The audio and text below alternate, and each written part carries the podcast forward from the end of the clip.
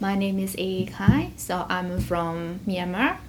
So when I first diagnosed with the hepatitis B, I visited to the specialist together with my parents. So they are the first person who got to know about my conditions. Uh, this keep loving me and having hepatitis B doesn't make me a different person. Um, but at first, I don't declare about my conditions to other people because I'm also afraid that some people will treat me bad. But later, I start thinking like I will convince my condition to one of my best best friends.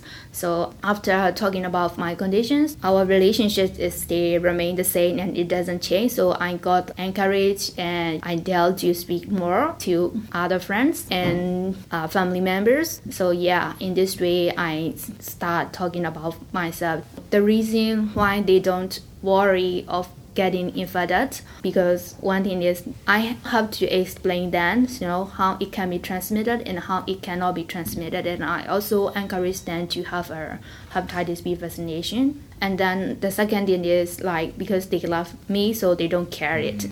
I can understand for some people yeah. who have uh, you know bad experiences regarding mm. their hepatitis B. So maybe I will have more confidence than other people who have a negative stigma. Yes, but I don't have a hundred percent confidence. For example, like I'm on the treatment right now, and I don't dare to take out my borders in, in the public and take the medicine.